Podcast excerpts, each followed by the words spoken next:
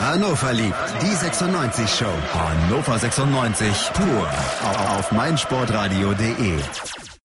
Und schon wieder unentschieden. Ein 0 zu 0 gegen den BVB sorgt dafür, dass man sowohl sieglos als auch ohne Niederlage in der Bundesliga ist. Ob dadurch das Glas jetzt halb voll, halb leer oder doch etwas ganz anderes ist. Wir sprechen drüber und damit hallo und herzlich willkommen zu einer neuen Ausgabe Hannover liebt die 96 Show auf meinsportradio.de. Mein Name ist Tobi. Ich begrüße Tim Block. Hallo Tim. Grüße in die Runde. Tim heute mit neuem Mikrofon. Wir sind sehr, sehr optimistisch, dass wir eine fantastische Leitung hergestellt haben nach Großburg-Wedel. Ja, ich hoffe das auch. Immer mit einem guten Mikrofon ausgestattet. Tobi Krause von 96freunde.de. Hi Tobi. Einen wunderschönen guten Abend, lieber Tobi und auch lieber Tim. Oh, hallo. oh, es ist so schön. Wir haben schon mal in dieser Konstellation hier zusammengesessen diese Saison. Es war vor dem Pokalspiel? Ich bin so schlecht vorbereitet, muss ich gestehen. Doch, das ist, muss vor dem Pokalspiel ja, sein. Da wurden die zwei Weidern-Treffer prognostiziert. Ehrlich, ja, auch, ja. dass du dich daran erinnerst, das geht mir ein bisschen ins Herz auf jetzt auch. Mhm. Ähm, da muss ich da nicht drauf hinweisen. Das ist, sieht immer so komisch aus. Und so täuscht ihr euch, so täuscht ihr euch. Tatsächlich war es der Sommerpausen-Zwischenruf. das, war, das war die erste Sendung nach der Sommerpause. Ähm, vor dem DFB-Pokal in Karlsruhe ja. war André in der Sendung mit Tobi. So oh. war's. Ja. Uh, da habe ich schön geblufft, ne Tobi? Aber äh, die Geschichte stimmt trotzdem mit den Vorhersagen und so. Ja. Ähm, ich schreibe mir mal auf, mit wem ich heute hier bin. Tobi Krause, Tim Block, weil dann kann ich solche, besser, ne? solche Schlauheiten dann vielleicht später nochmal von mir geben. Jungs, Freitagabend Fußball, fantastisch, ausverkauftes Haus, weiß ich nicht, acht bis zehntausend Borussen wahrscheinlich auch im Stadion. Ähm, Tim, ich bin großer Fan von Freitagabend zu Hause und habe mich deshalb auch gefreut, dass wir gegen Golfsburg auch wieder am Freitag 20.30 Uhr ein Heimspiel haben. Du auch? Ja, natürlich. Freitagabend äh, ist, hat seine ganz eigene Melodie und äh, auch seine ganz eigenen Regeln. Es ist eine ganz andere Atmosphäre. Man äh, kommt gar nicht drum herum, ins Stadion zu gehen, ähm, weil den Eurosport-Player, den muss man sich nicht wirklich runterladen. Ich habe den genutzt. Ich war ja nicht da. Ich konnte ja leider nicht in dieses äh, schöne Stadion gehen an dem Tag. Aber ja. ich war an der See und habe den Eurosport-Player runtergeladen. Na, den hatte ich natürlich schon drauf. Und das lief also wie geschnitten Brot. Und, Na, ich äh, muss auch da Tim widersprechen. Dass die Analysen von Matthias Sammer sind eigentlich ja. fantastisch. Gut, das, das ist Beste, klar. Das Beste, was es rund um Fußballberichterstattung momentan im deutschen Fernsehen gibt. Das Einzige. Fernsehen, Fernsehen merkt, ich bin alt. Ne? Und das Einzige. Und äh, da wir nicht im Fernsehen sind, hat Tobi sogar recht. Ja, natürlich, also wir sind natürlich viel besser, aber das ist unerreicht. Das ist, das setze ich voraus. ja, aber die Tobias Sommer, die und, und, und der Jan Henkel, die machen das wirklich top. Ja, das kann man nicht anders sagen. Also inhaltlich äh, erste Sahne, aber ich gehe doch lieber ins Stadion als ähm, Eurosport-Player, wenn die Mannschaft zu Hause spielt. Natürlich, wer tut das nicht? Und ich hab, war echt neidisch auf euch, dass ihr ins Stadion durftet. Ähm, so ein Zwischenfazit, Tobi, bevor wir jetzt das Spiel in Ruhe besprechen. Äh, ja. War ich mit Recht neidisch? Habe ich was verpasst? War es ein guter Abend? Es war ein toller Abend. Also auf dem, auf dem Rasen war es gut. Ich fand, ähm, aber da kommen wir gleich noch zu zum Fußballerischen. Ähm, mit, mit leichten Abstrichen war das ein grandioser Auftritt von 96 und also Nordkurve großartig. Also wirklich, ähm, man hat gemerkt, dass es da ein Jahr lang ruhig war es war richtig, richtig gute Stimmung und ich möchte nochmal betonen, ich finde den Job, den die beiden neuen Vorsänger machen, einfach fantastisch. Sie reden mit dem Blog, sie lassen sich animieren, auch dann Lieder anzustimmen, die vielleicht aus der Masse kommen. Sie motivieren, sie pushen. Also das kannst du dir gar nicht vorstellen. Das ist ähm, etwas ganz Großartiges. Und die Stimmung war, also ich weiß gar nicht, ich bin fa fast immer noch ein bisschen heiser von, von Freitag. Ich hatte Freitagabend überhaupt keine Stimme mehr. Und so ging das die ganze Woche. Ich wurde ständig im Büro gefragt, ob ich denn ähm, erkältet bin. Ja, und das war ich natürlich nicht. Und äh, das war also echt großartig von der ersten bis zur letzten Minute. Wolltest du das überhaupt wissen? Entschuldige bitte. Nee, erzähl ruhig weiter. Also, ja, ist, äh, ja. also war toll, Stimmung war gut, ähm, Leute waren gut. Ja. Gehört ja auch dazu. Tim, hast du ähnliche Eindrücke gesammelt am Freitag? Ja, absolut. Also ähm, Erstmal ähm, großes Lob natürlich wieder an die Jungs und Mädels in N13, äh, Quatsch, in 13, da sitze ich ja, Entschuldigung. Ganz kurz äh, den Reset-Knopf drücken. Also in 16, in 17. Ähm, das war wieder großartig, es hat Spaß gemacht. Es hat mir auch richtig gefehlt. Ich hatte die ersten drei, vier Minuten immer wieder Gänsehaut, weil das so ähm, ein total geiles Gefühl war. Ähm, auch ähm, der Mannschaft die Unterstützung zu geben, die sie sich ähm, total verdient. Ähm, Atmosphäre toll, Wetter im Vorfeld schon grandios. Ähm, das Fußballerische tat dann auch das Übrige und insofern war es ein total gelungener Freitagabend. Ähm, eines der eher schöneren Freitagabendspiele. Ja, wir haben ja irgendwie auch, gefühlt haben wir selten welche, weiß ich nicht. Aber wenn wir nach vorne gucken, 11. Spieltag, Freitag, 9. November, das ist wenige Tage nur nach dem Pokalspiel zu Hause gegen Wolfsburg spielen wir dann schon wieder bei Flutlicht auf dem Freitag um 20.30 Uhr gegen Wolfsburg. Ich freue mich. Insgesamt, ähm, Terminierung habt ihr mitgekriegt? Samstag 15.30 Uhr, Samstag, Samstag, Samstag, Samstag, Samstag, nee, da nochmal Samstag und dann zweimal Sonntag noch 15.30 Uhr. Nee, einmal 15.30 Uhr, einmal 18 Uhr, Entschuldigung. Also, zweimal sonntags auswärts, den Rest Samstag. Zufrieden, Tim? Ja, sehr. Optimal. Also sehr oft am Samstag, das kommt doch den, den meisten, ähm, den meisten Fans sehr entgegen, ist sehr fanfreundlich. Ähm, ich muss sagen, ich habe auch überhaupt nichts gegen ein Sonntag, äh, gegen ein Sonntagsspiel einzuwenden. Es sei denn, ich muss nach, äh, nach Hoffenheim oder sonst wo hinfahren. Da fahre ich ungern Sonntag 18 Uhr ähm, dahin und ähm, muss danach wieder zurückfahren. Also das ist eher nicht so schön, aber für ein Heimspiel finde ich super. Ja, unter dem Aspekt ist natürlich Sonntag 18 Uhr auswärts in Gladbach eine Vollkatastrophe. Ja. Ähm, da bist du 20 Uhr zu Ende. Gladbach wissen wir alle. Stadion liegt jetzt auch nicht direkt am Bahnhof. Ähm, da 1 Uhr halb zwei zu Hause. Ja, da musst du noch einen Shuttlebus. Ja, genau. Wenn du dann überhaupt den letzten Zug kriegst, der dich dann irgendwie da so Richtung Dortmund, ah, das wird alles nicht so ganz leicht. Ähm, ein bisschen uncool, aber auf dem Samstag in, äh, auf Schalke und auf dem Samstag in Leverkusen ist sicherlich okay und die Heimspiele gegen Stuttgart, Augsburg und Berlin jeweils Samstag 15.30 Ich bin zufrieden. Das klingt alles ganz gut. So, jetzt aber Freitagabend 96 gegen Dortmund 0 zu 0. Und Tobi, wir fangen rückwärts an. Jetzt denkst du, was will er denn jetzt von mir? Ich bin gar nicht vorbereitet. Aber pass auf. Wir beginnen so, dass etwas, was zwei Tage nach dem Spiel zum Thema wurde, aber ganz an den Anfang des Spiels gehört. Die ersten 30 Sekunden. Auf einmal ähm, erklärte sich André Breitenreiter zum Zauberer, beziehungsweise die Zeitung erklärte ihn zum Zauberer, denn er hat sie alle verarscht. Er hat zum Anpfiff ein 4-4-2 aufgestellt, was dann nach 30 Sekunden zu einem 3-4-1-2 wurde. Tobi, hast wow. du das im Stadion, hast du das im Stadion live miterleben können, sofort realisiert und in dein Notizbüchlein geschrieben? Aber sowas von. Nein. Also wirklich nicht. Ähm, ich habe das ähm, nicht realisiert. Ich sehe jetzt ja auch deutlich schlechter als noch in die letzten zweieinhalb Jahre, was ich auf der einen Seite bedauere.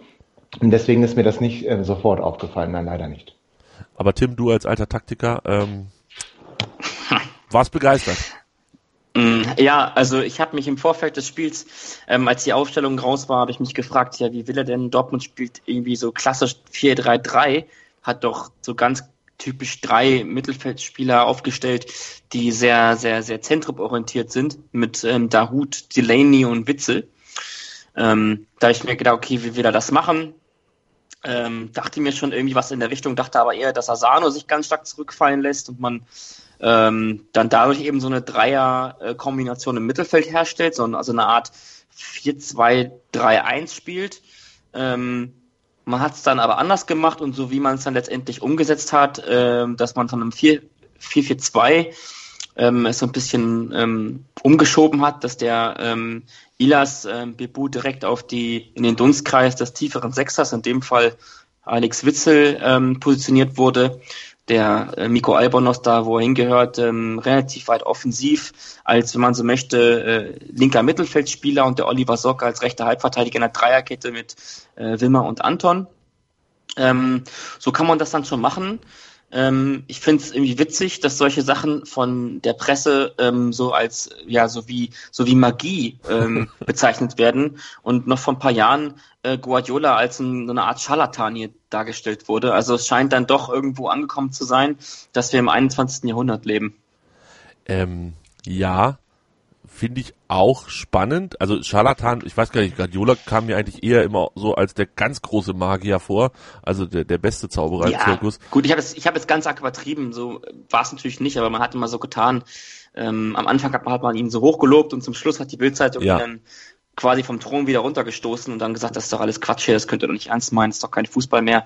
So, also der Trend ähm, in der Berichterstattung geht ja jetzt mittlerweile auch schon dahin, dass man sich wieder über Taktik unterhält. Ja, und in der Tat äh, hat mich das gefreut und aber auch so, also wie, wie du sagst, hat mich so ein bisschen gewundert, dass man das so ja, ich weiß gar nicht, so ja so als Magie äh, hingestellt hat. Natürlich ist das, ja. also ich habe mein erster Gedanke war Bauerntrick. Also das, ähm, mhm. ähm, ne, das ist ja wirklich, wir, wir spielen die ersten äh, zehn, ja. zehn Sekunden nicht so oder ersten 30 Sekunden nicht so, wie wir eigentlich spielen wollen, um den Gegner zu verwirren. Aber auf der anderen Seite steht halt nicht, äh, weiß ich nicht, Tuss Klein Dorfverein, sondern äh, Borussia Dortmund, die das vermutlich auch schon einmal erlebt haben in ihrer Saison.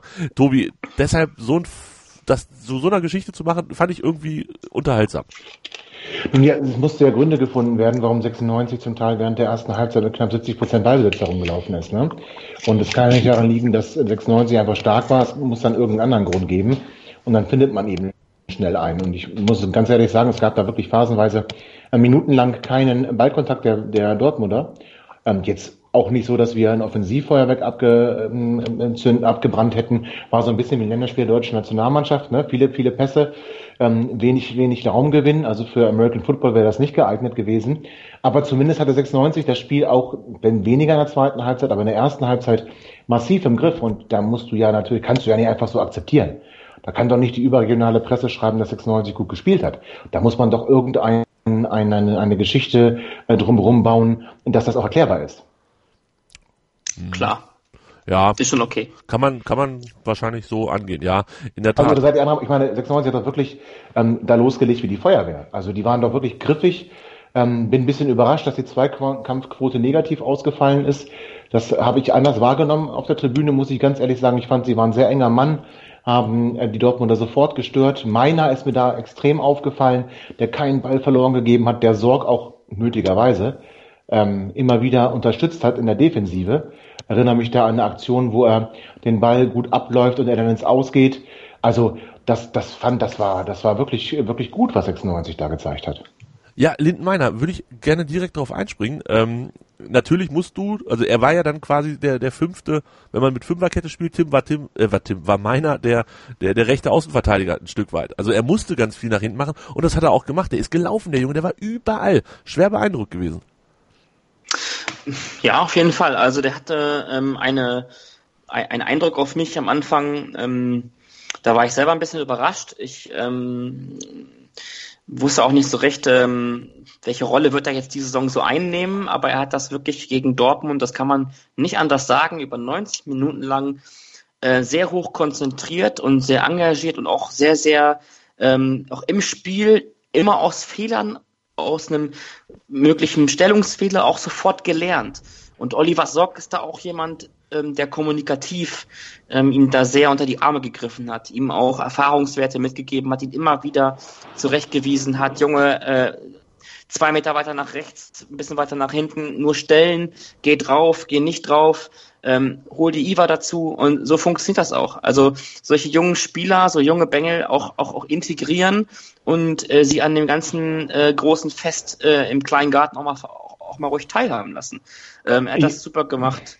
Ohne also Wenn und glaube, Aber, laufstark. Ich glaube, ich glaube, dass Sorg sich ständig äh, bedankt hat, weil der dauernd eingerückt ist. Nee, nee, und nee, das, das und meiner, war schon... Und meiner dann, dann, dann Löcher stopfen musste, die Sorg gerissen hat. Hm. Also, hängst du das war aber schon die Aufgabe, das war schon die Aufgabe von, von Olli Sorg, ähm, nicht, ähm, nicht die Löcher zu stopfen. Da kann man schon von ausgehen. Der ist ähm, sehr, sehr wichtig zurzeit. Wichtiger mh, hm, als beispielsweise ist jetzt äh, ja Kevin Wimmer ist. Warum? Ähm, weil Oliver Sorg die ähm, den Eindruck hatte ich zumindest so eine Art verlängerter Arm des Trainers ist. Ähm, er ist ähm, für die Kommunikation auf dem Platz zuständig. Das macht Waldemar Anton auch als Kapitän. Aber das Amt der, des Mannschaftsrates führt Oliver Sorg auf dem Platz auch aus. Und er ist unglaublich spielintelligent und seine Intelligenz kommt gerade erst so richtig zur Entfaltung. Er scheint auch seine richtige Rolle äh, gefunden zu haben. Ähm, ist einer, der von hinten korrigiert, wenn die Mannschaft ähm, nicht optimal steht. Also ähm, wenn jetzt beispielsweise ähm, Borussia Dortmund im, im, im Angriff ist, dann formiert sich das Ganze ja als so eine Art äh, 5-3-2 und Bebu war so ein halb rechts, halb offensiver zentraler Spieler ähm, in dieser Dreierkombination im Mittelfeld. Und äh, da hat Oliver Sorg ganz oft gestikulierend auch darauf hingewiesen, die Abstände einzuhalten, ähm, sich gut zu positionieren und hat dann auch sich immer gegenseitig und auch die Mitspieler auch immer weiter gepusht, hat auch bei nach, nach, nach Ballgewinnen auch die, Mitab die, die Mitarbeiter, ich beinahe gesagt, die, die Mitspieler ermutigt, ähm, noch mal einen Schritt mehr zu gehen. Also insofern ist schon, ist schon wichtig, dass der da ist. Und ähm, natürlich äh, hat das überhaupt nichts zu bedeuten, dass jetzt der Linden Meiner nur wegen Oliver Sorg ein super Spiel gehabt hat. Über den sollte ich ja anfangs was sagen. ähm, da komme ich jetzt auch drauf zurück. Das war es jetzt für Oliver Sorg und Linden Meiner hat offensiv gezeigt, ähm, was für sensationelle Ansätze er hat, dass das eine absolute Vollgranate werden kann. Ähm, Hausaufgabe für uns und die Hörer beim nächsten Spiel. In Leipzig brauchen wir vermutlich auch irgendeine zauberhafte Idee, um da äh, einen guten Tag hinzulegen. Von daher achten wir mal alle auf Oliver Sorg und wie viel er dirigiert. Tobi, Lindenmeiner, ähm, Hui und wie geht's eigentlich Noah Joel Sarenren-Basé? Das äh, können wir doch den HSC fragen. Da hat er doch gespielt, oder nicht? Da, da, hat er gespielt, ja, ähm, durfte ja. er. Und dann da ist er, glaube ich, zu U23. Durfte er, ran. Äh, Noah Joel Sarenren-Basé ist von der Spielintelligenz her kein Lindenmeiner. Also ich bin echt überrascht, wie weit der Junge schon ist. Ähm, vielleicht, also ich habe ihn ähm, letzte Saison auch ein paar Mal spielen sehen, da ist er mir gar nicht so äh, überragend aufgefallen. Liegt jetzt vielleicht tatsächlich auch an seinen starken Mitspielern. Ist nicht unbedingt Olli Sorg, aber den anderen. Und ähm, das hat dann nochmal eine große Entwicklung gemacht. Die Vorbereitung hat ihm echt gut getan. Und äh, Noah Joel Seren Basé ist ist für mich nicht vergleichbar. Linden ist am Ball besser, Linden äh, spielt auch bessere Pässe. Ich meine, der hat eine Passquote von 81 Prozent gehabt jetzt am, am Freitag.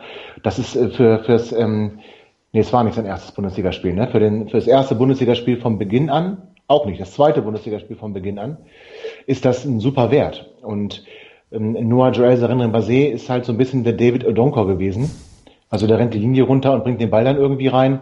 Und Linden bringt dann doch schon noch ein bisschen mehr mit. Also wenn ich mich entscheiden müsste, immer Linden. Vielleicht wären wir hier noch zu Linden meiner Fan, Boys. Das könnte Spaß werden. Na, das ist doch ganz normal. Guck mal, der kommt aus der eigenen Jugend. Also kann es denn eine schönere Geschichte geben? Ja, es gibt noch eine schönere Geschichte, aber Linden ist dann doch schon die, die, die zweitschönste Geschichte, die wir diese Saison schreiben werden. Okay. Wir sprechen gleich über die schönste Geschichte, über noch ein paar andere Faktoren in diesem Spiel gegen Borussia Dortmund. Und ähm, dann hört ihr uns wieder mit Tobi Krause und Tim Block. Was zum Teufel, du Bastard? Du bist tot, du kleiner Hundeficker. Und dieser kleine Hundeficker das ist unser Werner. Ein ganz normaler Berliner Kleinstkrimineller, der dann aber im Knast das Ding seines Lebens dreht. Una Fantastica Risetta Perla Pizza. Er klaut seinem Zellengenossen ein Pizzarezept. Aber nicht irgendeins. Und mit dem eröffnet Werner dann die beste Pizzeria Berlins. Doch Werners Glück ist nur von kurzer Dauer. Denn es hagelt Probleme. Werners Pizzaparadies. Erstmals großes Kino- und Podcast-Format fetter Starbesetzung. Alina But, Kida Ramadan, Edin Hasanovic, Oliver Koritke, Ralf Richter, Ben Becker, Winfried Glatzeder, Anna Schmidt und viele mehr. Abonniert die Scheiße. Jetzt macht schon, mach! Mein Lieblingspodcast auf meinsportradio.de. Hallo, hier ist Tobi von Hannover liebt die 96 Show auf meinsportradio.de. Die Roten sind wieder in der ersten Liga und wir sprechen natürlich weiterhin jede Woche über das aktuelle Geschehen rund um Hannover 96. Wenn dir gefällt, was du hörst, freuen wir uns sehr über eine 5-Sterne-Rezension bei iTunes. Dir gefällt, was du hörst? Dann rezensiere unsere Sendungen jetzt auf iTunes und gib ihnen 5 Sterne. Ihr hört Hannover liebt die 96 Show auf meinsportradio.de. Tim Block ist bei mir, Tobi Krause ist bei mir und wir müssen noch ein bisschen sprechen über dieses Dortmund-Spiel. Lindenmeiner haben wir gerade besprochen, was er mit Olli Sorg oder Olli Sorg mit ihm veranstaltet hat während des Spiels. Interessante Geschichte. Ähm, Tim, eine Sache, die mich tatsächlich vor dem Spiel, ich hatte wenig Zeit, mich auf das Spiel vorzubereiten, ähm, habe einfach dann quasi den Stream angemacht und da war es. Und auf einmal war da auch Ivar Fossum. Äh, Schock, schockschwere Not. Den hatte ich irgendwie nicht auf dem Schirm, beziehungsweise nicht erwartet, dass er spielt. Hinterher habe ich dann erfahren, dass es äh, um Birmin Schwegler gesundheitlich nicht so gut stand und er deshalb nicht spielen konnte. Aber hättest du Fossum auch erwartet, vielleicht in einer Konstellation mit einem komplett fitten Pirmin Schwegler? Zusätzlich noch mit Wallace? Oder? Ja, in welcher Konstellation auch immer. Na, ich bin ja sowieso ein großer Verfechter, großer Fan äh, von vom 4-3-3 beziehungsweise 4-1-4-1. Also da wären dann, wäre da noch eine Position im zentralen Bereich frei. Und da wäre Ivar Fossum generell immer meine erste Wahl. Ähm, das kommt aber auch daher, dass ich äh, den, den Fußballer Ivar Fossum sehr mag und ähm, da sicherlich auch irgendwo meine eigene Sympathie und meine persönliche Meinung, was äh, guten Fußball angeht, ähm, ja, dass die da auch mit reinspielt. Ähm, aber grundsätzlich natürlich. Ähm, wir müssen uns auch schon darauf konzentrieren, was hier fußballerisch in den nächsten Monaten noch stattfindet, ähm, was, was für ein Programm wir noch zu bewerkstelligen haben, ähm, welche Spiele, welche Gegner wir haben. Und da werden wir nicht immer äh, nur gegen den Ball stehen, weil ähm, wir heißen Hannover 96 und nicht Hertha BSC Berlin. Moment, das wäre ja noch schöner. also, bitte. Tobi, Wallace. Ist er aktuell unser bester Neuzugang?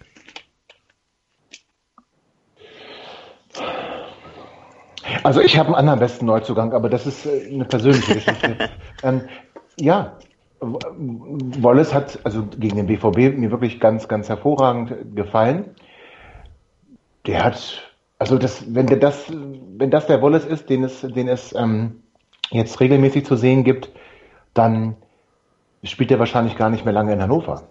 Also der war wirklich ähm, ganz großartig, hat auch eine Passquote von 91 Prozent, eine Zweikampfquote von 60, okay, aber das ist auch noch äh, ne, überm Strich, sage ich mal. Also der, der, hat mir hat mir wirklich gut gefallen, ist knapp zwölf Kilometer gelaufen, war viel unterwegs, hat Räume zugemacht, ist in die Zweikämpfe gegangen, hat Bälle erobert, Bälle auch gut verteilt, er war für mich ein sehr auffälliger Spieler, hat mir auch deutlich besser gefallen als als Iver Fossum.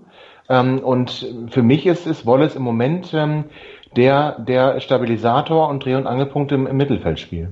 Ja, ne? Aber, Unterschreibe ich. Aber, aber ganz kurz, seine Schwäche liegt in der Offensive. Und das hat sich auf dem Platz auch gezeigt. Wir hatten nämlich wirklich keine zündende Idee, wie wir ähm, die Dortmunder Defensive vor echte Schwierigkeiten stellen können. Das heißt, wir haben, ähm, er macht das nach hinten gut, er verteilt auch die Bälle, aber er kann jetzt in meinen Augen noch nicht ein Spiel leiten und Offensive in irgendeiner Art und Weise in Szene setzen. Und das fand ich, hat man gegen Dortmund gesehen. Denn so gut wir das nach hinten gemacht haben, so schlecht haben wir es eigentlich nach vorne gemacht. Ja, am Ende des Tages, Tim, war es doch ein Spiel, wo beide Mannschaften sagen können, hinten war das hui und nach vorne, ja nicht fui, aber zumindest schlechter als hinten. Es war ein sehr, sehr enges Spiel. Ne? Das lag natürlich auch an der, an der taktischen Anpassung von Hannover 96, aber natürlich schräg sich auch an der ähm, geringen Durchschlagskraft von Borussia Dortmund. Also es war ein Spiel, ich glaube, beide Mannschaften sind 145 Kilometer ungefähr gelaufen. Das ist natürlich mal eine richtige Ansage. Das zeigt auch, was für, wie viel Intensität da drin steckte. Ähm, es spielte sich sehr, sehr viel im Mittelfeld ab und es äh, wurden auch sehr viele Zweikämpfe geführt. Ähm, so ein zweikampfstarkes Spiel, ähm, das ist dann nicht immer unbedingt reich an torhaltigen Chancen. Und ähm, Borussia Dortmund hat, glaube ich, drei oder vier gehabt. Da hätte man dann auch sagen können, okay, wenn der drin ist, kann man sich nicht beschweren. Ähm, umgekehrt hatten wir jetzt ein, ein, klein, ein kleines Leichtgewicht an, an, an äh, Torchancen, ähm, die man auch durchaus durch mal nutzen könnte. Ähm, da fehlt einfach auch noch so ein bisschen die Balance und auch so ein bisschen die, die Kommunikation auf dem Platz vielleicht oder auch dieses, der Flow ist auch noch nicht richtig da. Aber genau das gleiche kann man auch über Borussia Dortmund sagen. Mm. Und ja, hinten Hui, ja, auf, auf jeden Fall, zumindest was 96 betrifft. Die haben überhaupt gar nichts zugelassen. Ähm, Borussia Dortmund, äh, ähnliches, äh, ähnliches Bild abgegeben, ähm, aber hatten auf mich einen eher nicht so stabilen Eindruck gemacht, ähm, weil sie im Spielaufbau mehr Fehler gemacht haben, als Hannover 96 im Spielaufbau Fehler gemacht hat. Und ähm, das, ähm, da kann man schon applaudieren und sagen, das hat dann Nummer 96, auch vor allem André Breitenreiter vorneweg, einfach sehr, sehr gut gemacht. Er überrascht mich äh, wirklich jedes Mal wieder. Ähm, kurze Korrektur, ich glaube, du hast 145 Kilometer sind die gelaufen gesagt. Wenn das der Fall gewesen ja. wäre, hätten wir vermutlich äh, dann doch bald die Dopingärzte hier jeden Tag auf der Matte stehen. 125 so. waren es Gott sei Dank nur. Also ah, okay, die 20 ja. Kilometer bin ich vielleicht vom Fernseher hin und her getigelt, getigert, aber ähm, das nur kurz. Äh, Tobi, ein Aspekt, den ich da gerne noch mit rausnehmen wollte, Tim hat sie angesprochen, die beiden, vielleicht auch drei größeren Chancen für Borussia Dortmund. Ähm, Kollege Esser im Tor, einmal guckt er ihn gegen die Latte, einmal hält er, was war denn das? War das der Fuß oder die Hand noch dazwischen? Also äh, die beiden Szenen gegen Reus meine ich. Äh, insgesamt, Herr Esser, da gibt's insgesamt wenig zu meckern, oder Tobi?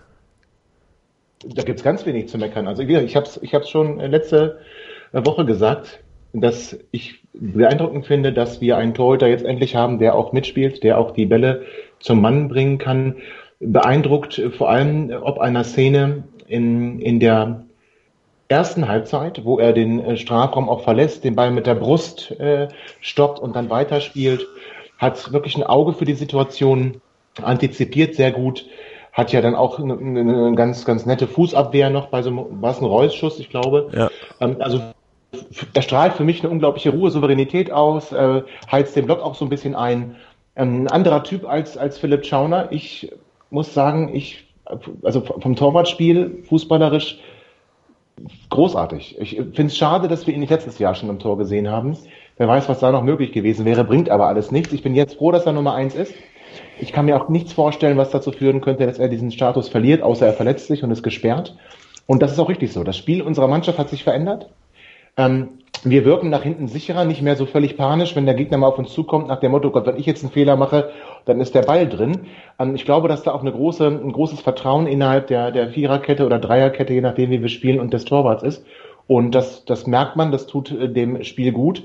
Und er gefällt mir wirklich ganz, ganz ähm, hervorragend. Tim, ein Punkt, den ich angesprochen habe beim, und jetzt machen wir ein kleines bisschen Werbung, Rasenfunk, ein Podcast von Max Jakob Ost, da war ich eingeladen am letzten Wochenende oder am Montag war ich da, also vor fünf Tagen, ist immer noch aktuell. Wir haben den ganzen Bundesligaspieltag besprochen, aber natürlich auch dieses Dortmund-Spiel und da habe ich es angesprochen und jetzt würde ich gerne wissen, wie deine Meinung dazu ist. Äh, ist jetzt nur auf dieses eine Spiel bezogen, aber wir haben nur 22 Kopfballduelle gewonnen, 28 verloren. Ist das der Sané-Effekt? Ähm, ist eine gute Frage. Ich glaube, Sané hat äh, grundsätzlich ähm, sehr viel Kopfbälle gewonnen. Ähm, der Fußball ist aber auch anders. Ähm, also ich glaube, von uns, von unserer Seite aus, wir sind eine Mannschaft, die sehr konsequent flach hinten rausspielt. Also von unserer Seite aus gibt es eigentlich wenige, an wirklich, wirklich wenige, nicht mal eine Handvoll Bälle, die bewusst lang ins Zentrum gespielt werden, wo dann auch ein Kopfballduell dann irgendwo zustande kommen soll. Also wenn, kommt das vom Gegner. Ähm, ich persönlich ähm, habe den Ball lieber, lieber schön am Boden und am Fuß. Ähm, ich ähm, könnte mir vorstellen, dass das mit Sané zusammenhängt. Tschüss war einer der kopfballstärksten Spieler der letzten Saison und auch der Bundesliga. Ähm, auch europaweit, glaube ich, einer der Kopfballstärksten. Ja, natürlich spielt das eine Rolle. Ähm, aber auch der Fußball verändert sich in Hannover so ein bisschen und auch von Gegner zu Gegner ein bisschen abhängig. In der Tat. Eine Sache noch. Wir haben kein Tor geschossen. Es liegt dann meistens auch am Sturm, Tobi. Ähm, ich habe mich, ja. ich habe mich in einer, in einer schwachen Minute nach dem Spiel habe ich mich dazu hinreißen lassen zu sagen, wenn man Weiland nicht einwechselt, kann man auch keine Tore schießen. Natürlich. Ja, so, das ist na, genau, na, ja, na, ja, na, genau. na, lass mich doch noch mal zu Ende reden. Natürlich, natürlich sind auf dem Platz genug Leute gewesen, die ein Tor hätten schießen können. Und ist, ich will das gar nicht in die populistische Ecke schieben, sondern eher die Frage stellen, ähm, warum hat er denn diesmal so gewechselt, wie er gewechselt hat? Was, was sind deine Gedanken dazu? Also er hat mhm. ja tatsächlich Bobby Wood gebracht für Asano ja. schon in der Halbzeit. Das ist ein Wechsel, den wir ja eigentlich auch schon in Bremen so erwartet hatten, weil wir gesagt haben, ja, Weidand eher wie Füllkrug und Wood eher wie Asano vom Typen her. Ähm, da könnte man, wenn man wechselt, das so machen. In Bremen hat er jetzt so gewechselt, dass er Weidand für Asano gebracht hat. Und Gut, weil Wood gesperrt war auch, ne? Weil Wood auch gesperrt war, aber hätte ja trotzdem Füllkrug rausnehmen können zum Beispiel für Weidand. Weiß man ja nicht, ne? Hat er nicht. Jetzt meinst du am, am Freitag? Nee, äh, in Bremen hätte er das auch machen ach so, können. Ach so, ja, ja. Auch machen können. Äh, und die anderen beiden Wechsel waren dann aus Czolek für Albernotz. Okay, Albernotz war einfach äh, Bums K.O., der war, glaube ich, froh, dass er dann sich hinlegen durfte. Und Baccalords für, für Bebu, das war dann wahrscheinlich der Versuch, da nicht in der 93. Minute noch das dusselige Gegentor zu kriegen. Ähm, hast du Breitenreiter verstanden? Ist das völlig in Ordnung so, dass er es gemacht hat? Und ähm, wird die Zeit. Du meinst, für, dass, dass er Wood gebracht hat? Dass er Wood für Asano gebracht hat, dass er ja. Weidand draußen gelassen hat, den einzigen Bundesliga-Torschützen von Hannover 96 bisher? Ähm, also, dass er Wood für Asano gebracht hat, kann ich schon nachvollziehen. Ich meine, ich wollte gerade schon Tiger Wood sagen. Äh, Bobby Wood, Der spielt gerade Golf. Nun mal auch ein teurer Neuzugang. Man verhofft, erhofft sich einiges von ihm. Ähm, dann bringt man ihn als erste Option. Das ist erstmal in meinen Augen nicht verwerflich. Es ist jetzt nicht besonders aufgegangen. Also er hatte natürlich ein paar Aktionen, aber es war jetzt auch nicht so, dass ich sagen würde, wow, wie geil das Wood jetzt drin ist. Füllkrug hat so ein bisschen ähm, das, das, äh, das, äh, den, den Fluch der letzten Saison, den er spürt. Er hat selber nach dem Spiel gesagt, na, irgendwie, die stehen mir jetzt alle auf den Füßen, die verfolgen mich überall hin und das sieht man halt auch. Füllkrug äh, war in Bremen nicht sonderlich im Spiel und war es gegen Dortmund tatsächlich auch nicht. Ähm, also erstmal der Wechsel Asano Wood, den kann ich erstmal so unterschreiben. Dann den letzten Wechsel, Bakker reinzubringen für Bebu, den hätte ich nicht gemacht. Ähm, ich kann es natürlich verstehen. Also ich, ich bin ein Fan, ich bin nicht der Trainer, von daher muss ich meinen Kopf dafür nicht hinhalten. Aber ich glaube einfach, dass da der Wechsel ähm, meinetwegen auch Bebu raus oder ich hätte sogar Füllkrug, nee, Bebu hätte Füllkrug rausgenommen und hätte dann ähm, unseren Hendrik Weidand gebracht, weil ich glaube, dass er hat selber in, in, in, in seiner Vorstellung gesagt, er, mit der Joker-Rolle kann er sich ganz gut anfreunden, keine großen taktischen Rollen einfach äh, irgendwie treffen. Und ich glaube, das wäre in der Phase auch das richtige Signal gewesen. Das war das klare Signal, wir spielen jetzt hier auf 0-0. Ähm, ich möchte jetzt keinen mehr kassieren. Und ich hätte mir einfach gewünscht, in der Situation zu sagen, nein, komm, es ist ein Heimspiel, es ist ausverkauftes Haus, jetzt gehe ich nochmal aufs Ganze. Ich kann verstehen, dass das ein Trainer nicht macht. Ich hätte es aber besser gefunden. Mhm. Und ich glaube, dass ein Hendrik Weidand dem Spiel, okay, das wäre jetzt ein paar Minuten gewesen, ne? ich glaube aber grundsätzlich, dass ein Hendrik Weidand dem Spiel gut getan hätte und bin der Meinung, er hat es jetzt gegen den HSC auch wieder gezeigt, ein Hattrick innerhalb von sechs Minuten. aber hast du die Tore gesehen? Hast du die Tore Bitte? gesehen? Warst du da beim die HSC? Tore, Tore ich, nein, ich, ich, war nicht, ich war nicht da, aber die Tore habe ich dann hinterher bei 96 äh, TV gesehen. Ja, ich auch. Das, das Spiel, Tore, das Spiel ja, war durch da, ne? Also HSC war da hätten wir beide. Ist doch egal. Ja, natürlich ja, ist egal. Er hat gemacht. In Karlsruhe, in Karlsruhe war das Spiel auch durch. Äh, in Bremen nicht. Also der Junge weiß einfach, wo, da, wo, wo das Tor steht. Genau. Und wenn du den schickst und der kriegt den Ball und der zieht drauf, dann, dann zimmert der das Ding auch rein. Und das hätte ich mir einfach gewünscht in der Situation, das Zeichen zu setzen, Heimspiel, ich will drei Punkte. Möglich wären sie gewesen, aber wie gesagt, rein ähm, aus Trainersicht kann ich nachvollziehen zu sagen, na, jetzt sichern wir nochmal ab, wollen wir mal keinen kassieren. Weil die zweite Halbzeit dann auch deutlich schlechter war als die erste Halbzeit von uns und ähm, vielleicht auch die Kräfte ein bisschen nachgelassen haben, weiß ich nicht. Also von daher, ich kann das taktisch und aus Trainersicht nachvollziehen. Ich hätte mir gewünscht und hätte es auch gemacht, den Hände zu bringen, um dann nochmal ein Zeichen zu setzen. So Jungs, wir schenken denen noch einen ein. Sehen wir es positiv. Ähm, wenn er in der Bundesliga gespielt hat, hat er ein Tor geschossen. Das ist dadurch nicht kaputt gegangen an dem Tag. Das wird auch, glaube ich, nicht kaputt gehen. Gegen Leipzig ist es dann schon wieder soweit. Und äh, wir sind heute so ein bisschen in der Länderspielpause. Deshalb gibt's gar nicht so viele Themen rund um Hannover 96. Ähm, und deshalb wird das auch keine äh, übliche Sendung, die so lang ist wie sonst auch. Aber ähm, Tim, Henrik Weiland, du hast es vermutlich auch mitgekriegt, denn am Donnerstag oder war es am Mittwoch, war jede Zeitung mit dem großen Aufmacher voll ähm, so lebt er, das ist er, das macht er gerne, hier ist er gerne und so weiter und so fort, äh, weil er die, das erste Mal mit der Presse gesprochen hat. War guter Andrang, ähm, sogar im ZDF gab es einen kurzen Ausschnitt von dieser ähm, Pressekonferenz. Welchen Eindruck hat er so auf dich gemacht, unabhängig vom Fußball, sondern einfach als Typ? Ich muss jetzt leider äh, gestehen, dass ich überhaupt gar nicht Verdammt. das so verfolgt habe. Ich dachte, ähm, da kommt man nicht drum rum. aber ja, und deshalb auch Schande über mein Haupt. Nein, um Gottes Willen. Ähm, also die Geschichte an sich ist halt schon komplett geisteskrank geil. Ähm, deshalb kann ich den Typen erstmal nur geil finden und auch die Geschichte dahinter. Und ähm, ich habe jetzt so ein bisschen ein paar Ausschnitte so gehört. Ähm, in der ähm, Antenne Niedersachsen Podcast Show, in der ähm, deine Wenigkeit auch zu Gast war. Ja, ähm, da kam er auch kurz zu Wort und das kam einfach sehr, sehr angenehm rüber und da ähm, muss ich sagen, Demut ähm, steht bei dem jungen Menschen, glaube ich, ganz oben an allererster Stelle und das ist manchmal ähm, auch, auch ganz gut, weil das ist ein großer im wahrsten Sinne des Wortes, äh, weil er gar kein großer sein will. Ja. Und ähm, insofern ähm, sehr, sehr sympathisch. Ich hoffe, dass diese Geschichte weitergeht und ich hoffe, dass beim nächsten Mal dann von irgendwem auch mal darauf hingewiesen wird, dass verdammt nochmal da Interviews gegeben wurden von Hendrik Weidern, dann kriege ich das wenigstens mit. Ja, äh, dieses Twitter soll da sehr hilfreich sein. Tobi, wenn ich bei kicker.de gucke, äh, die letzten fünf Artikel zu Hannover 96, viermal taucht Hendrik Weidand in der Überschrift auf. Es ist, es ist der Wahnsinn. Es ist einfach ähm, der nackte Wahnsinn aktuell natürlich, es ist halt auch so eine schöne, schöne äh, Fußball-Romantiker-Geschichte, ne? Ähm, die ist ja jetzt oft, oft äh, wiederholt und zitiert worden, Kreisliga, Oberliga, Regionalliga, jetzt für die Regionalligamannschaft verpflichtet worden und plötzlich in der Bundesliga und trifft auch noch. Das ist eine absolut tolle Geschichte. Ähm, das muss man so ganz klar sagen. Er wird ja auch mit äh, Miroslav Klose verglichen. Dazu hat er ja auch gesagt, ne, dass es zu hoch gegriffen ja. sei und ähm, dass ähm, ihm das eigentlich gar nicht so recht ist. Also grundsätzlich hat er sich da sehr geerdet gezeigt, wohnt immer noch in der WG mit seinen Egelsdorfer ehemaligen Mannschaftskollegen und ähm, hat auch nicht vor, da groß was zu verändern, weil er sagt, er, er findet das gut, dann nach Hause zu kommen und, und dann quasi ein normales Privatleben zu haben. Und das finde ich, das finde ich halt gut er hat halt kein NLZ durchlaufen. Er ist halt auf den Dorfplätzen groß geworden und ist morgens aufgewacht und hat gesagt, ich habe Bock auf Fußball.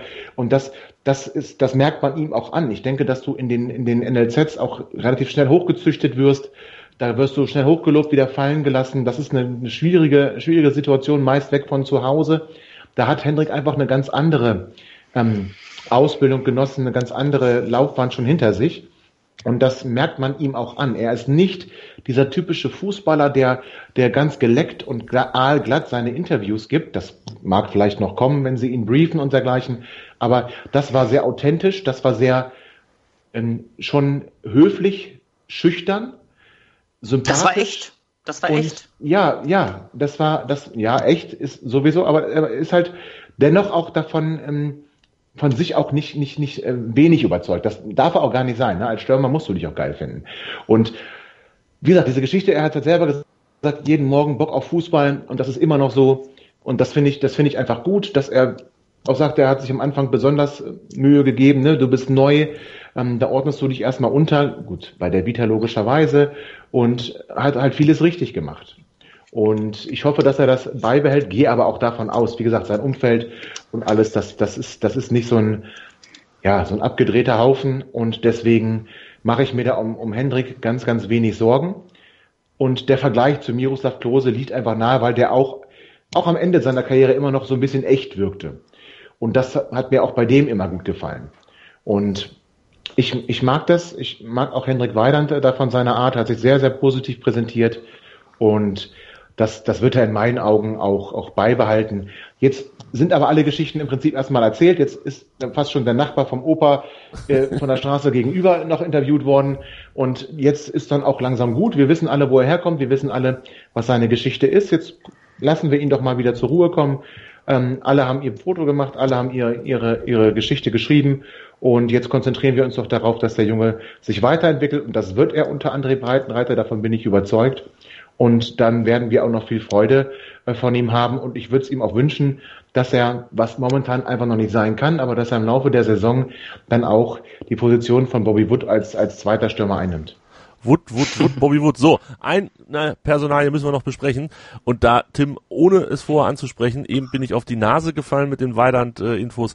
Jetzt habe ich die große Hoffnung, dass du zumindest zwei nette Sätze oder auch böse Sätze zu Florent Muslia sagen kannst. Unsere Neuverpflichtung U20 Nationalspieler vom Karlsruher Sportclub. Ich finde es ja immer so ein bisschen fantasielos, wenn man dann noch einen wegfischt bei dem Pokalgegner, wo man in der ersten Runde gespielt hat, so von wegen, ach guck mal, den nehmen wir einfach mit, so wie früher aus der Europa League. Da haben wir dann auch noch mal ein, zwei Spieler irgendwo aufgegabelt.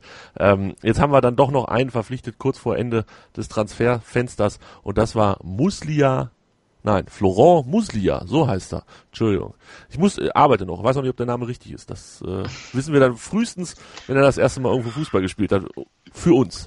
Tim, kennst du ihn? Weißt du was? Ja, ich, ich, ich kenne den, ja. Gott sei ähm, Dank. Also wie es ja äh, irgendwie so oft so ist, ich beschäftige mich ja ganz gerne mal mit Nachwuchsfußball und mit äh, mit U20, U19, U18, U17 Mannschaften, gucke mir die auch gerne ausführlicher an. Und daher weiß ich natürlich, äh, wer der Junge ist. Ähm, ich war am Anfang, als die, als die Nachricht kam, ähm, dass er verpflichtet wird, ähm, überrascht und wusste nicht so wirklich, ähm, ich musste erstmal einordnen, ähm, welche Szenen mir da so ähm, im, im Gedächtnis geblieben sind, insbesondere natürlich auch gegen uns. Ähm, da war ja Karlsruhe ähm, ja eher nicht so auf Fußballspielen eingestellt, aber ähm, der Junge hat wenigstens versucht, durch ähm, seine individuelle Qualität es wie Fußball aussehen zu lassen, was die Mannschaft da gezeigt hat. Also es ist jemand, der unglaublich offensiv denkt, der ähm, eine sehr, sehr äh, schöne Schusstechnik aufzuweisen hat, der Zug zum Tor hat, der auch eine gewisse Leichtigkeit noch mitbringt, eine unverbrauchte ähm, Art und Weise, Fußball zu spielen. Das ist genau das, was Hannover 96 auch braucht. Ähm, das hat Bebu letztes Jahr schon ausgezeichnet. und ähm, warum nicht auch mein Freund äh, Florent äh, Muslia dieses Jahr. Ähm, Bebu macht übrigens zurzeit auf mich einen sehr, sehr konzentrierten Eindruck, das wollte ich nur mal kurz am Rande ähm, sagen, sehr, sehr reif und konzentriert. Und bei Flora Muslia ist es eben auch so, ist auch perfekt jetzt eigentlich, um gegen Leipzig den direkt mal zu bringen, weil ähm, da wird's einfach, äh, da rechnet, glaube ich, gar keiner mit. Und das ist auch ein Spielertypus, der ähm, in den eher unterklassigen Ligen ähm, sehr, sehr viele Zweikämpfe führen musste. Und hier muss das eben nicht. Hier kann er seine Stärken ausspielen. Da kann man schon mal drauf, ähm, drauf, drauf setzen und ihn auch mal ruhig ab der 70. Minute bringen und in Leipzig ähm, mit einem überraschenden 0 zu 1 nach Hause fahren. Ich bin sehr gespannt. Wir sprechen gleich über noch die Länderspielpause. Wir sprechen noch über äh, eine Aktion, die gestartet wurde und ein bisschen über das Spiel gegen Leipzig, was vor der Tür, naja, nicht ganz vor der Tür steht, aber zumindest in absehbarer Zeit stattfindet. Ja, hallo, hier ist Jörg Sievers von Hannover 96 und ihr hört meinsportradio.de. Hören, was andere denken auf meinsportradio.de. Übrigens haben wir eine neue Website. Schau vorbei und entdecke die neuen Features. Ihr hört Hannover liebt die 96 Show auf meinsportradio.de. Mein Name ist Tobi, Tobi Krause, Tim Block sind bei mir und wir sprechen jetzt, Tobi, über die Länderspielpause. Ich bin da mal durchgegangen, ähm, wer uns alles fehlt in diesen Tagen. Ich weiß, dass es nach dem Spiel gegen ähm, den HSC, was 4-0 zu Ende gegangen ist, Henrik Weidern hat drei Tore gemacht, wir haben darüber gesprochen, ähm, gab es ein, zwei Tage Pause, Trainingspause für die Spieler. Sie konnten ja dahin fahren, wo sie gerne hin wollten. Aber natürlich, einige sind auch bei den Nationalmannschaften. Kevin Wimmer ist bei der Nationalmannschaft, Ivar Fossum, Asano und Albernot sind beide bei der Nationalmannschaft, sollten gegeneinander spielen. Wenn mich nicht alles täuscht, ist das Spiel abgesagt worden. Dann haben wir Waldemar Anton bei der U21, wie den eben angesprochenen Muslia ähm, und Linden Meiner bei der U20. Bobby Wood ist tatsächlich ein Problem, ist bei der amerikanischen Nationalmannschaft, bei der US-amerikanischen und hat dort sein letztes Spiel gegen Mexiko am Mittwoch, also der Nacht von Dienstag auf Mittwoch, 2.30 Uhr deutscher Zeit. Und das Ganze findet, wenn mich nicht alles täuscht, täuscht statt in Nashville, Tennessee. Ich weiß nicht, wie gut die Flugverbindungen von Nashville, Tennessee nach Hannover sind, befürchte aber eher durchwachsen. Also da könnte es durchaus sein, ähm, dass da am Freitag, Samstag jemand hier in Hannover oder in Leipzig auftaucht, der noch nicht bei 100 Prozent wieder ist und da schließt sich dann vielleicht der Kreis, Tobi, zu den, zu den Einwechslungen beim nächsten Spiel. Und Ilas Bebu ja. ist auch bei der Nationalmannschaft und zwar bei der Nationalmannschaft vom Togo. Tobi, das sind deutlich mehr als in den letzten Jahren. Ähm, da erinnere ich ja. mich an, an, ja, da war dann so mal ich sag mal, Zieler war weg und dann hat sie vielleicht noch einen Albernotz, der ab und zu mal für Chile weg durfte und äh, boah, vielleicht mal Japan, Sakai oder so. Also so drei, vier. Jetzt sind's neun, acht, wie viel habe ich vorgelesen? Ich weiß es gar nicht. Deutlich mehr auf jeden Fall. Könnte das so ein Problemchen werden, dass der Breitenreiter seine Jungs nicht beieinander hat in der Länderspielpause? Ich glaube nicht. Also das geht ja, geht ja vielen Vereinen so, es geht ja auch den, den großen und guten Vereinen so. Und ich finde das eher positiv, also sofern sie denn mit positiven Erlebnissen zurückkommen. Bobby Wood schätze ich so ein wie du. Das könnte ein Problem werden in Bezug auf das Leipzig-Spiel oder halt auch kein Problem, weil da steht ja ein Sportskamerad Gewehr bei Fuß, der die ganze Woche da ist. Bei den anderen sollen sie doch zur Nationalmannschaft fahren, positive Erlebnisse sammeln, mal was anderes erleben, nach ähm, Hannover zurückkommen und ähm, die, also das, das ist schon, das ist okay. Ich halte das für kein Problem. Ich freue mich eher darüber, dann auch wenn man mal andere Spiele guckt, 96er, ähm, international aktiv zu sehen. Das finde ich sehr gut. Und ich finde besonders gut, dass Muslia und, und äh, Meiner zusammen in der gleichen, in derselben sogar, in derselben Mannschaft spielen. Und das kommen sie dann zurück und äh, dann sind vielleicht beide auch ein, also Meiner sowieso, aber auch Muslia schon ein Kandidat für den, für den Kader. Warum denn nicht? Und das, also ich halte das nicht für ein Problem. Ich freue mich übrigens für Kevin Wimmer, der jetzt längere Zeit nicht in der Nationalmannschaft, bei der Nationalmannschaft dabei war, dass er sich so schnell, ähm, seitdem er hier in Hannover ist, wieder für die Nationalmannschaft empfohlen hat. Das freut mich sehr. Ähm, Österreich kann gute Fußballer gebrauchen.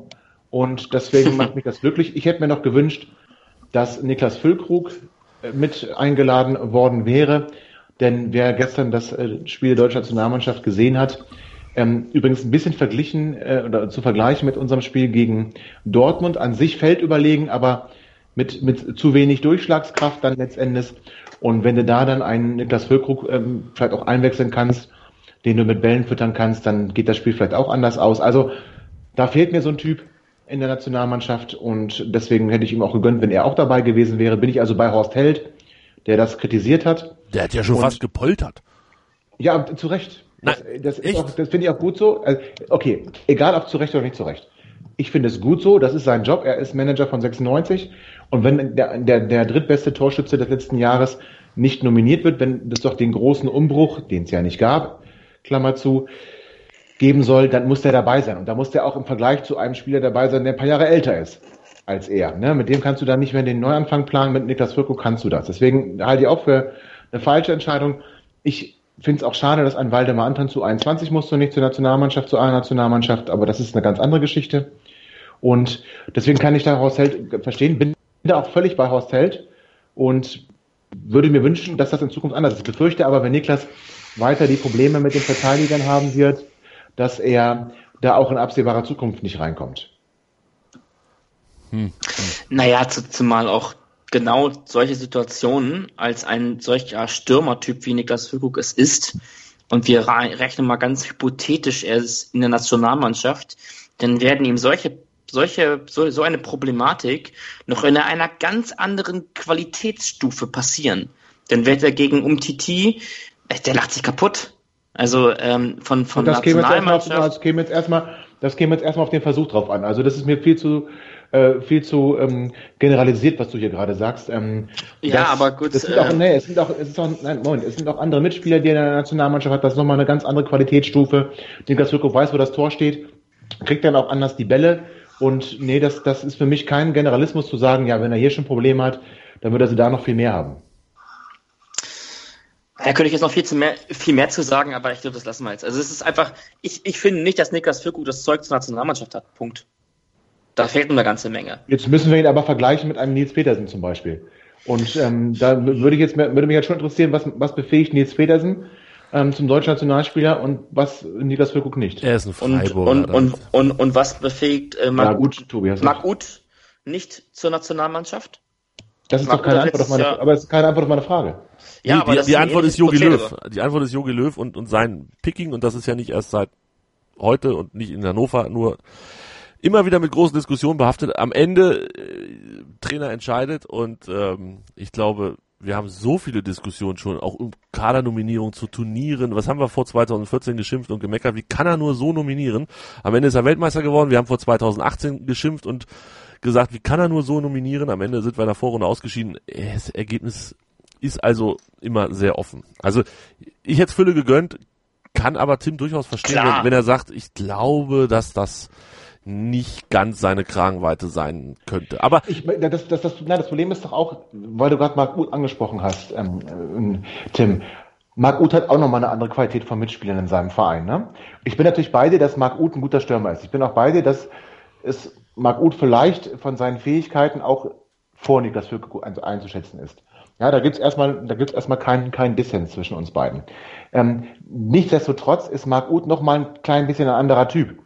Und mhm. dieses, äh, dieses, äh, dieses klassische Mittelstürmer-Ding. Ja, nehmen wir mal diese, diese Kopfballstärke, die Niklas Füllkrug mitbringt. Die hat Marc Uth in dem ausgeprägten Maße nicht. Marc Uth kann dafür am Boden mehr und kann auch mal ein, zwei Gegner stehen lassen und schließt dann auch gut ab. Das ist bei Niklas Füllkrug nicht ganz so gegeben. Das heißt, sie sind nicht, die sind nicht eins zu eins identisch. Und wenn du nach vorne wenig schaffst, ist es immer eine Möglichkeit zu sagen, wir gehen mehr über die Außen, wir bringen Flanken ins Zentrum und dann ist dann, ist dann ein Zielspieler, der die auch abnehmen kann. Und das hätte dem deutschen Spiel gut getan. Das tut auch 96 gut. Das Problem ist, wir schlagen zu wenig Flanken und spielen ähm, nicht den Fußball, den, den auch im Moment Niklas Füllkrug braucht, um erfolgreich zu sein. Und dadurch, dass wir dann eher so einen Stürmer haben, der um ihn herum spielt, sei es nun Asano oder Bobby Wood, konzentrieren sich natürlich die, die Verteidiger ganz, ganz vehement auf Niklas Füllkrug. Weil nimmst du den aus dem Spiel, ist zumindest aus dem 16er wenig Gefahr zu erwarten. Und da, da hilft ihm natürlich, wenn noch jemand an seiner Seite wäre. Das heißt, so ein Harnik wäre eine super noch, Idee. Hätten wir, noch, hätten wir noch einen Stürmer, auf den sich dann der, dass nicht beide Innenverteidiger auf Rückruf gehen können, sondern da ist noch ein zweiter, der für Gefahr sorgt. Mhm. Dann wäre auch, dann wäre auch Fülle jetzt nicht so alleine auf weiter Flur. Denn ja, das stimmt schon, aber die Nationalmannschaft, Ja, ja, genau, aber die Nationalmannschaft, die spielt ja nicht mit zwei Spitzen, die spielt ja mit einer Spitze. Und richtig. auch in Hannover 96 spielt ja mehr oder weniger, wenn man möchte, wenn wir uns auf das Wort Zielspieler konzentrieren, auch nur mit einer Spitze, mit Niklas ja. Füllkrug. Ähm, äh, mehr Flanken. Wenig, in meinen Augen mehr, zu wenig. Mehr Flanken, ja gut, in meiner Meinung nach auch, aber äh, das ist eine andere Frage. Ähm, erstmal ähm, mehr Flanken sind schon mal kein Indikat oder kein, kein Indikator für mehr Torgefahr. Weil Natürlich. die Qualität der Flanken ähm, ja, war jetzt auch nicht wirklich äh, super. Also es war jetzt nicht so, dass das Tor fallen musste. Wir haben halt einfach auch noch, noch nicht den Flow, noch nicht diese, noch nicht die Automatismen verinnerlicht, die dafür sorgen, dass Niklas Füllkrug das Tor treffen muss. Jetzt haben wir gerade auch in, insbesondere in der zweiten Halbzeit ein Spiel gehabt, ein sehr unrundes Spiel, ein hektisches Spiel, ja, die oft zweite Halbzeiten sind. Da wird der lange Ball auf Niklas Füllkrug auch gesucht, weil die Körner auch fehlen. Natürlich gegen den Borussia Dortmund so gegenzuhalten. Wenn du aber das auf die Nationalmannschaft ummünzen willst, da ist die Ausgangssituation direkt eine ganz, ganz andere. Da wird er im Zweikampfsverhalten ähm, anders angehen müssen, als das bei Hannover 96 tut. In der letzten Saison, ähm, da muss man nicht davon ausgehen, dass, dass die Situation eins zu eins übertragbar ist. Natürlich hat der Nationalmannschaft ein ein, ein Spieler gefehlt, das kann man jetzt im Nachhinein immer so schön sagen, der die Dinger vorne macht. Ehrlich gesagt, das Spiel gegen Südkorea, das beispielhafteste überhaupt. Ähm, ganz ehrlich, da haben wir Chancen gehabt, die mache ich nachts um drei voll besoffen, mache ich die rein. Und da brauche ich keinen Zielspieler, keinen Mittelstürmer, der, äh, der Gerd Müller mäßig 40, 40 Hütten macht. Das ist totaler Mumpitz. Genauso Mumpitz ist es, äh, sich nach dem Turnier auf Mesut Özil einzuschießen, der die meisten Großchancen herausgespielt hat. Also es ist eine sehr, sehr, sehr, sehr verfahrene äh, Grundsatzdiskussion, in der wir uns befinden, auch im Hinblick auf die Analyse. Die einen sagen, sie ist ausgeblieben, die anderen sind, sind zufrieden, die anderen sagen, wir müssen, dürfen nicht alles über den Haufen werfen, die anderen sagen doch. Äh, wer am Ende recht behält, das wird die Zeit zeigen. Ich bin froh, dass er jetzt nicht zur Nationalmannschaft gefahren ist, dass er in, der Länderspielpause voll Kraft tanken kann für Leipzig und dass er am Leipzig den Bullen äh, den Käfig ausschießt. Das und möchte ich. Ich möchte gerne als, als Sieger vom Platz gehen. Da brauche ich einen topfitten Niklas Füllkrug, der oben konzentriert ist und äh, der ähm, Gulaschi nur fragt, wo er hinhaben möchte. Ihr hört Hannover liebt den DFB Nationalmannschaftspodcast. äh, wir sind ein bisschen abgedriftet, aber es hat trotzdem sehr viel Spaß gemacht, dazu zu hören und ich fand es auch völlig in Ordnung und habe euch deshalb da auch machen lassen. An dieser Stelle grätsche ich jetzt aber rein und sage halt, stopp, eigentlich wollte ich überhaupt nicht über Niklas Füllkrug und seine zwei Spiele ohne Tor sprechen, denn Überraschung und Spoiler, die hatte er letzte Saison auch mehrfach. Äh, ja. von, von daher äh, wollte ich dieses Thema gar nicht. Du musst größer... ja auch die Spiele sehen. Du musst ja auch genau, Spiele genau, sehen, ne? genau. Und deshalb ist damit jetzt auch Schluss und wir haben noch ein anderes Thema auf der Liste, Tobi. Und äh, da kommst du vermutlich als erstes ins Spiel und das ist die angestrebte Abwahl von Aufsichtsratsmitgliedern ja. Pro Verein sammelt, also Pro Verein 1896, hier schon öfter erwähnt, oft in, im Zusammenhang mit der letzten Jahreshauptversammlung ähm, aufgetreten, haben auch eine Homepage, wo alles ganz gut erklärt wird. Tobi, fasse doch mal bitte zusammen, was ist der Plan, was muss dafür passieren und gibt es vielleicht sogar nach deinen Informationen schon einen, einen Stand, einen Zwischenstand? Also der Plan ist ja tatsächlich, dass ähm, es eine außerordentliche Mitgliederversammlung geben soll, dass die dazu führen soll, dass der Aufsichtsrat, der momentan aktiv ist, zumindest die drei Mitglieder, die nicht vom Pro-Verein unterstützt werden, dass die aus dem Aufsichtsrat rausgewählt werden. Nicht mehr, aber auch nicht weniger. Ich habe bei ähm, Printerzeugnissen gelesen, dass es da um die Abwahl von Martin Kind geht. Das ist jetzt erstmal so nicht ganz richtig. Aber ja, im zweiten Schritt um nicht ganz falsch das kann man doch gar nicht beurteilen. Das mag so sein, ähm, das kann man aber nicht beurteilen, denn davon ist nicht die Rede. Die Rede ist nicht davon, Martin Kind abzuwählen. Das habe ich äh, noch von keinem Vertreter von äh, Pro Verein 1896 gehört, sondern die Rede ist tatsächlich davon, dass der Aufsichtsrat abgewählt werden soll. Und ein, erst einmal nur, damit es auch einen Aufsichtsrat gibt, der ähm, auch eine Kontrollfunktion ausübt. Einer der Aufhänger ist, dass es ähm, bei der Zustimmung des Aufsichtsrates zu den Übernahmeplänen von Martin Kind, konkreter gesagt zu dem Kauf von Martin Kind an ähm, 51 Prozent der Management GmbH. Jetzt will ich gar nicht groß darauf, nehmen wir es erstmal so hin, man kann viel nachlesen, was das bedeutet. Ähm, dass das, das, und dass dann die Ausnahmegenehmigung, der Antrag auf Ausnahmegenehmigung, dass da der im, Wort, im Wortlaut den ähm, Aufsichtsratsmitgliedern überhaupt gar nicht bekannt war. Und dass die dann einfach, ich nenne es mal so, aus, aus ähm, Nibelungentreue dem zugestimmt haben, ohne zu wissen, was sie dazu gestimmt haben. Das wurde so auch bekannt auf der letzten, äh, ja. letzten Mitgliederversammlung. Haben wir hier besprochen, und, in der Sendung tatsächlich. Ja, und das ist natürlich ein Ding der Unmöglichkeit in meinen Augen. Ich kann doch nicht zu, nichts äh, zustimmen, das ich gar nicht kenne. Also wenn ich gar nicht weiß, was da, was da ähm, beantragt wird, wie kann ich denn da zustimmen? Da muss ich doch als Aufsichtsrat, der die Aufgabe hat, auch den Vorstand zu kontrollieren und dafür zu sorgen, dass alles im Wohle des Vereins oder zum Wohle des Vereins geschieht, kann ich ja nicht ruhigen Gewissens einer Sache zustimmen, die ich nicht kenne erstmal eine ganz persönliche Meinung. Das ist halt auch der Aufhänger für Pro Verein 1896 oder der größte Aufhänger in meinen Augen. Und das soll eben dazu dafür sorgen, dass dort der eine, also du brauchst eine Summe von knapp über 1000 Unterschriften. Es sind ähm, 5% der äh, Mitglieder, nicht der stimmberechtigten Mitglieder, sondern auch Fördermitglieder zum Beispiel können dort können dort mitmachen. Äh, Förder, doch heißt Fördermitglieder. Fördermitglieder heißen wir, ja. Genau, genau. Also das heißt, du brauchst 5% Unterschriften von Vereinsmitgliedern, um es möglich zu machen, eine außerordentliche Mitgliederversammlung einzuberufen. Dazu hat Pro Verein 1896 aufgerufen. Es gibt ein ähm, Formular, das man ausfüllen und unterschreiben kann auf der Seite von Pro Verein. Ähm, und es gab eine, eine Sammlungs-, eine Sammler, Sammelaktion vor dem Heimspiel gegen Dortmund. Man konnte dort am Zwinger sein, seine Erklärung abgeben. Es gibt aber auch die Möglichkeit, sich das runterzuladen und postalisch an eine Rechtsanwaltskanzlei, nicht an Hannover 96, ähm, einzusenden. Warum und sobald nicht? dann die, wie bitte? Warum denn nicht an 96? Ja, schöne, also, schöne rhetorische Frage. Ja, danke, ähm, bitte. Nein, aber diese Möglichkeit besteht halt. Äh, es ist noch nicht äh, gemeldet, dass man die nötigen Unterschriften zusammen hat. Ich habe auch keine, keine aktuellen Zahlen, wenn du das noch fragen möchtest. Ja, genau. Ich gehe aber davon aus, also das muss ja eigentlich mit dem Teufel zu zugehen. Aber wenn ihr noch nicht unterschrieben habt, Jungs, und ihr seid alle oder Mädels und ihr wollt es, tut es bitte unbedingt. Holt euch den Club zurück. Ähm, ich habe es gemacht. Ich habe die Erklärung runtergeladen, habe sie am Freitag abgegeben. Ich weiß, dass viele andere das auch gemacht haben und bin sehr gespannt, ob die nötige Anzahl an Unterschriften auch ja, zusammenkommt. Und dann noch gespannter natürlich, weil das wäre ja dann erstmal nur das Einberufen einer genau. außerordentlichen Mitgliederversammlung.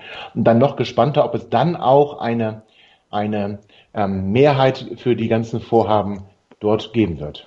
Völlig korrekt. Also es ist nur der erste. Tim, wolltest du noch was ergänzen? Ja, ich wollte, ich wollte nachfragen, aber ich lasse dich gerne erst ausreden. Es ist nur der, tatsächlich nur der erste Schritt. Also damit ist natürlich noch lange niemand ab oder angewählt oder was auch immer. Damit Und macht schon man gar nicht Martin Kind. Ich möchte das nochmal sagen. Ja, schon aber gar nicht Martin Kind. Ja, ich habe das natürlich auch mitverfolgt, Tobi. Fand ich aber auch insgesamt bisschen albern, weil ähm, machen wir uns nichts vor, wenn der Aufsichtsrat nicht mindestens drei Martin Kind nahe Leute hat, ist das Projekt für Martin Kind vermutlich ziemlich zügig erledigt. Also das äh, liegt dann aber an Martin Kind, das liegt ja nicht am Aufsichtsrat. Naja, und an der Aufsichtsrat wird ja nicht wird ja nicht anfangen einfach mit der Abwahl von von Martin Kind.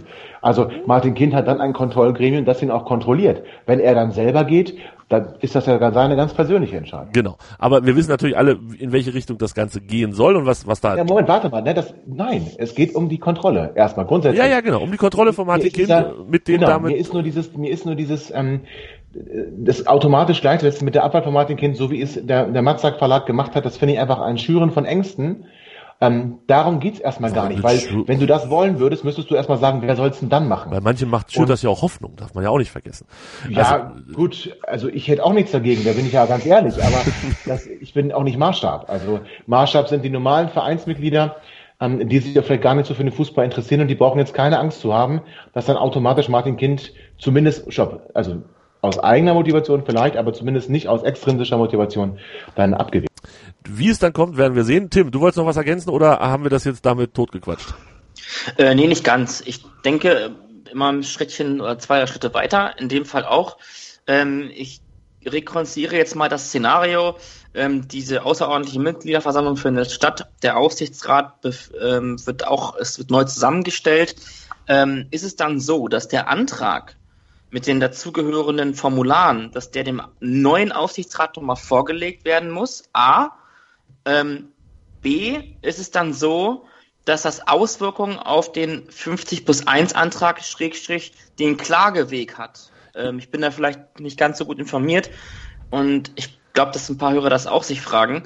Da ist jetzt mal die Möglichkeit, das mal glatt zu ziehen. Tobi, können wir das mit, muss man mal sehen, beantworten? Ja, natürlich muss man das sehen. Also mhm. grundsätzlich, der, der, der Antrag ist ja abgelehnt. Da kann es ja gar keine Auswirkungen mehr haben. Aber der Antrag ist von der DFL abgelehnt. Ja, stimmt Stopp. ja natürlich. Erstmal, erstmal grundsätzlich, na Moment, Tobi, er hat ja zwei Fragen gestellt.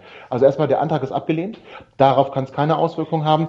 Der Klageweg, also erstmal klagt jetzt Martin Kind gerade. Ne? Das klagt, glaube ich, nicht der Hannoversche Sportverein von 1896. Mhm. Ähm, das heißt, auch da hätte dann ein, ein, ein Aufsichtsrat keinerlei Einflüsse, wenn Martin Kind oder auch wenn die GmbH und Co. KGAA klagen würde. Auch da hätte der Aufsichtsrat des EV überhaupt gar keine Möglichkeit, das auch nur im Ansatze ähm, zu, zu beeinflussen. Ja, okay, aber ähm, ich meine, wenn wir jetzt ähm, davon... Was aber möglich ist, ganz kurz, was möglich ist sicherlich, oder theoretisch vielleicht, mhm.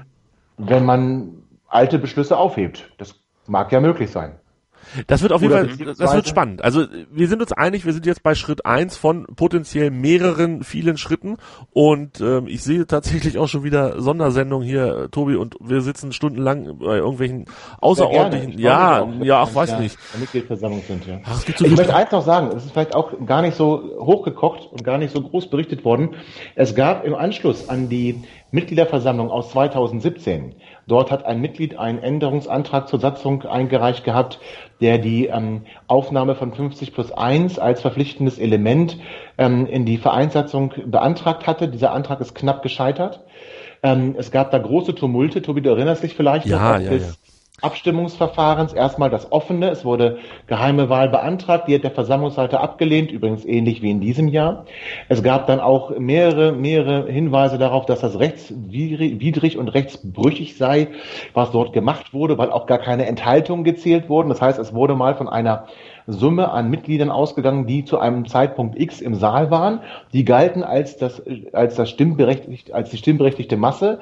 Dann wurden ja- und Nein-Stimmen gezählt. Es gab keine Möglichkeit, Enthaltungen zu zählen, um dann zu gucken, was ist die Summe aller abgegebenen Stimmen und ist denn dann nicht vielleicht doch eine erforderliche Mehrheit erreicht. Dagegen wurde geklagt ähm, von dem lieben Bronco aus dem Fanmagazin oder auch sehr aktiv in der Roten Kurve.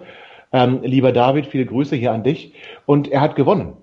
Das Amtsgericht Hannover hat ihm Recht gegeben. Das war so nicht rechtens und darf so in Zukunft auch nicht mehr sein. Hat jetzt keine Auswirkung auf die da schon gelaufene Abstimmung, aber es wurde gerichtlich festgestellt, 96 hat das auch so akzeptiert, es wurde gerichtlich festgestellt, dass dieses Abstimmungsverfahren rechtswidrig war. Genau. Das möchte ich nur mal kurz sagen. Versammlungsleiter Valentin Schmidt. Wir erinnern uns als letzte, also an dieses Jahr. Und Nein, Versammlungsleiter Axel Müller-Eising. Nee, das war, war das nicht aus 2017? Abstimmungszeit zur Abstimmungszeit war es Axel Müller-Eising. Aber war die Klage nicht auf 2017 bezogen, Tobi? Genau, da war es Axel Müller-Eising und jetzt in diesem Jahr war es noch so ein anderer. Ja, genau, da, da war es ja. dieser Krawallo. Ja, gut, Strich drunter. Ähm, wer Anträge unterschreiben möchte, Tobi hat erklärt, wie er da hinkommt ähm, und was er dafür tut. 96freunde.de, auch wir haben es verlinkt. Genau, 96freunde.de hat das auch. So, und eigentlich wollten wir heute ja nicht so lange machen und äh, unter einer Stunde bleiben. Jetzt sind wir schon bei, richtig, einer Stunde Sendung locker drüber. Macht ja nichts. Wir sprechen noch ganz kurz über Freiburg. Tim hat eben schon Oh, Tim, fast schon groß. Leipzig? Auf, was? Warum Freiburg? Nein, nicht Freiburg, Leipzig, Leipzig. Entschuldigung, Entschuldigung, Entschuldigung. Ich habe wahrscheinlich gerade irgendwo hier beim Durchklicken Leipzig gesehen, äh, Freiburg gesehen. Oh Gott, es wird spät. Also Folgendes: wir fahren nach Leipzig am 15.09. Das ist quasi morgen in einer Woche. Ähm, ich erinnere mich ans letzte Jahr. Das war überdurchschnittlich bescheiden, eigentlich ganz geil gespielt. Und dann haben die noch angefangen, irgendwelche Raketen da einzuwechseln. Ich weiß gar nicht, wer war es? Forsberg oder so. Der kam noch und hat da noch mal einen Wind reingebracht. Schwer beeindruckend. Ähm, jetzt hat Leipzig nicht Freiburg, Leipzig am letzten Wochenende zu Hause gegen Düsseldorf nur 1-1 gespielt und das war echt nicht sonderlich beeindruckend. Ich habe mir das komplett angeguckt und war schon fast ein bisschen unterwältigt. Tim, du hast gesagt, du erwartest, dass Füllkrug da auftrumpft und da Tore schießt und dass wir da gewinnen. Siehst du unseren ersten Sieg tatsächlich realistisch und zum Greifen nahe? Ja, ich glaube, dass du gegen Leipzig echt eine richtige Chance hast, weil du sie mit den eigenen Waffen schlagen kannst. Du hast die Spieler dafür und die äh, sowieso dieses das, äh, ja, der, ich sag's mal so, dass Ralf Rangnick ähm, hätte alles machen können in diesem Sommer, aber nur nicht der Trainer von äh, Red Bull, ich nenne es mal beim Namen, Red Bull Leipzig werden. Ähm, äh, er hat seine beste Zeit gehabt. Und ähm, ich erwarte da ein sehr, sehr intensives Spiel wieder.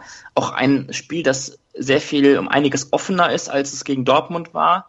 Ich glaube aber, dass das Momentum auf unserer Seite ist. In Leipzig ist es äh, irgendwie, sind die nicht ganz so zufrieden. Es ist eine Europa League geworden. Äh, auch herrje, wie schade. Ähm, ja, sie kriegen Stadien sowieso nicht voll, also insofern ist es auch scheißegal, wie die Unterstützung dort ist. Die gibt es nämlich überhaupt nicht. Und äh, ich gehe davon aus, dass wir die äh, mit äh, 3 zu 1 abschießen. 3 zu 1. Ähm, vielleicht noch ganz kurz zu den Tipps von letzter Woche. Die waren alle ziemlich kalt. Ähm, Herr Krause und Lutze haben zusammen 18, 13 Tore getippt. Ich hatte vier Tore. äh, es waren alle weit weg vom 0 zu 0. Also Tobi war am weitesten weg mit 5-3. Das war schwer beeindruckend. Ich habe wirklich ein ganz anderes Spiel erwartet. Ich muss es ehrlich ja, sagen. Ja, wir haben uns einfach am, am Jahr davor orientiert und das war ja auch gar nicht so dumm grundsätzlich, aber da fielen jetzt mal gar keine Tore. Tobi, Leipzig, äh, in ungefähr einer Woche. Was erwartest du? Ist natürlich noch lange hin bis dahin. Viele Verletzungen, Länderspielpause und, und, und. Ja, also was Tim sagt, dass Leipzig jetzt gar nicht so gut drauf ist, ist ja nicht von der Hand zu weisen. Ne? Ähm, das ist natürlich immer gefährlich. 96 äh, war lange Zeit ein ganz gern gesehener Gast, wenn es nicht so gut lief. Ich erinnere mich da an ein 4 zu 0 für Werder Bremen im letzten Jahr, war glaube ich der erste Saisonsieg von Werder. Ähm, das wird diesmal nicht so kommen. 96 ist nicht so blauäugig und wird das, wird das gut regeln. Leipzig muss, wir wollen und können hoffentlich. Äh, das wird ein interessantes Spiel mit einem, mit keinem Sieger. Mit keinem Sieger. 0-0, 1-1, 2-2? 1-1. 1-1. Ja, dann nehme ich das, was noch übrig ist. Ähm, ich glaube, ich glaube, Leipzig äh, wird aus dem Spiel gegen Düsseldorf sehr viel gelernt haben. Denn Düsseldorf, eigentlich hatten alle erwartet, dass die recht defensiv auftreten. Haben sie am Ende gar nicht. Und irgendwie habe ich das Gefühl, genau das gleiche wird mit uns auch passieren. Alle denken, na, Hannover wird erstmal ein bisschen zurückhaltender sein. Sind wir ja gar nicht, haben wir gegen Dortmund auch gesehen. Und ähm, Leipzig hatte gegen Düsseldorf, sind wir mal ganz ehrlich, das 2-1 und das 3-1 hinten raus durchaus auf dem Schlappen. Düsseldorf hätte zwischendurch auch ein Tor noch schießen können, gar keine Frage. Aber ich glaube, die Leipziger, denen passiert das kein zweites Mal. Sie gewinnen gegen uns und vielleicht sogar so wie letzte Saison 2 zu 1 für Leipzig. Jetzt, Jungs, kommt der äh, Inventurteil in dieser Sendung. Ich werde, jetzt aufpassen, aufpassen, aufpassen. Ich werde am Dienstag in den Urlaub fahren. Längerfristig. Zwei Wochen, zweieinhalb Wochen bin ich nicht da. Und im Urlaub ist natürlich immer schwierig mit Sendung machen. Ich hoffe, dass wir mit gütlicher Mithilfe meines Kollegen Andreas Thies, der hier für Tennis zuständig ist auf meinsportradio.de, irgendwie eine Sendung hinkriegen. Das Problem ist, ich bin nicht stationär im Urlaub, sondern quasi rundreisend und ähm, weiß dementsprechend. Aber in Europa, oder? Ja, schon noch in Europa. Ähm, ist ja auch mal gut, wenn aus Deutschland rauskommt, wird das mit dem WLAN und dem Internet eigentlich eher besser als schlechter. Von daher bin ich recht zuversichtlich, dass wir das hinkriegen. Also das hier ist jetzt die Sendung vor dem Leipzig-Spiel. Das kriegen wir auf jeden Fall hin. Da drauf oder nach dem Leipzig-Spiel ist eine Woche Zeit, um über das Spiel von Leipzig zu sprechen und auf Nürnberg vorauszuschauen. Auch das ist durchaus realistisch und machbar. Also da. Aber dann die englische Woche. Ah. Und dann wird es echt kritisch. Samstag in Nürnberg und Dienstag in Hoffenheim. Und ich bin in der Zeit äh, irgendwo zwischen äh, Cadiz und Barcelona oder so. Keine Ahnung. Ich, ich sag mal so, ich lehne mich weit aus dem Fenster und sage, kriegen wir hin. Erwartet nicht eine Stunde, erwartet nicht 26 Gäste, vielleicht wird so ein kurzes One-on-One -on -One mit irgendwem, der Zeit hat, morgens früh um neun oder so. Ähm, aber ich versuche, die Serie weiter am Laufen zu halten, denn bisher hatten wir in der Abstiegs, also nicht in der Abstiegssaison, in der Zweitligasaison, in der Saison nach dem Aufstieg und jetzt auch in dieser vor jedem Spiel eine Sendung. Und diese Serie möchte ich ungern reißen lassen. Und deshalb wäre schön, wenn wir das irgendwie hinkriegen. Folgt uns auf Twitter, da werdet ihr sehen, wenn es eine neue Sendung gibt. Und folgt Tobi Darf und Tim. Ich noch ganz kurz, Darf ich doch ganz kurz einfach sagen, lieber Tobi, bevor du die Sendung schließt? Soll ich einen Spieler mitbringen? Ja. Oh. Ich dachte, ja. das wäre jetzt dein Wunsch. Nee, nee. Tobi, überleg Wunsch. gut, überleg jetzt gut, wen wir, wen wir jetzt hier, wir haben nur einen Schuss frei. Ja, ich, du darfst gleich schießen. Ich überlasse den Schuss dir. Ich bin da gönnerhaft. Ich will nur eine kurze Sache sagen. Ähm, morgen gibt es, das gehört hier nicht unbedingt her, gibt es eine große Demonstration gegen das niedersächsische Polizeigesetz in Hannover ab 13 Uhr vom 1-August-Platz. Wenn ihr nicht dafür seid, geht auf die Straße, macht eurer Meinung oder gebt eurer Meinung einen Platz und protestiert dagegen. Und noch eine Kleinigkeit. Für mich, ich bin ja der Trash-TV-König ähm, in der 96-Timeline. Und es gibt was ganz, ein ganz großes Bonbon. Ab Montag, ihr Lieben, auf RTL 2. Ach du Love Heil. Island. Ja, Moment, jetzt kommt's aber. Mit dabei Yannick Strunki, ein ehemaliger Havelser Regionalligaspieler, linker Verteidiger. Ach du liebe Zeit. Ja, ich sage euch, Großes Fußballtennis. So. Tobi Krause kriegt die Verbindung von Love Island zum Fußball und Hannover 96 in irgendeiner Form hin. Ich, ich habe alles erlebt. auf den Fußball zu Havelse. Und liebe Hörer, jetzt wisst ihr, warum ich Urlaub brauche. Da hab, jetzt habe ich alles erlebt. Love Island, was ist das denn? Na, ich will es gar nicht wissen. Nein, ich, ich frag nicht. Ich frag nicht, ich will es nicht wissen. Fürchterlich. Tim, vielen Dank. Wir sehen uns morgen. Ja, bis morgen. Wir sehen uns morgen und äh, Tobi, dir auch vielen Dank. Wir sehen uns nicht morgen, aber wir hören uns bestimmt. Danke auch. Laufend. Das war es für diese Woche. Wie gesagt, nächste Woche wird spannend. Ich bin mindestens genauso gespannt wie ihr, ob das alles funktioniert und sage vielen Dank fürs Zuhören. Bis dann. Tschüss. Breakfast at Flushing. Die US Open mit Chip and Charge. Vom 27. August bis 9. September berichten Andreas Thies und Philipp Jobert täglich über die Ereignisse beim letzten Grand Slam des Tennisjahres. Breakfast at Flushing auf meinsportradio.de. Hannover liebt die 96 Show. Hannover 96 pur auf meinsportradio.de. Ich habe mich natürlich schockverliebt, weil die war wirklich ganz, ganz klein. So begann die Mensch-Hund-Beziehung zwischen Christina und Tierschutzhund Frieda. Und wie es danach, nach dem ersten Moment der Verliebtheit, so weiterging und welche Klippen es danach zu umschiffen galt, das hört ihr in der neuen Ausgabe von Iswas Dog, dem Podcast für harmonische Mensch-Hund-Beziehungen. Iswas Dog? Mit Malte Asmus. Überall, wo es Podcasts gibt.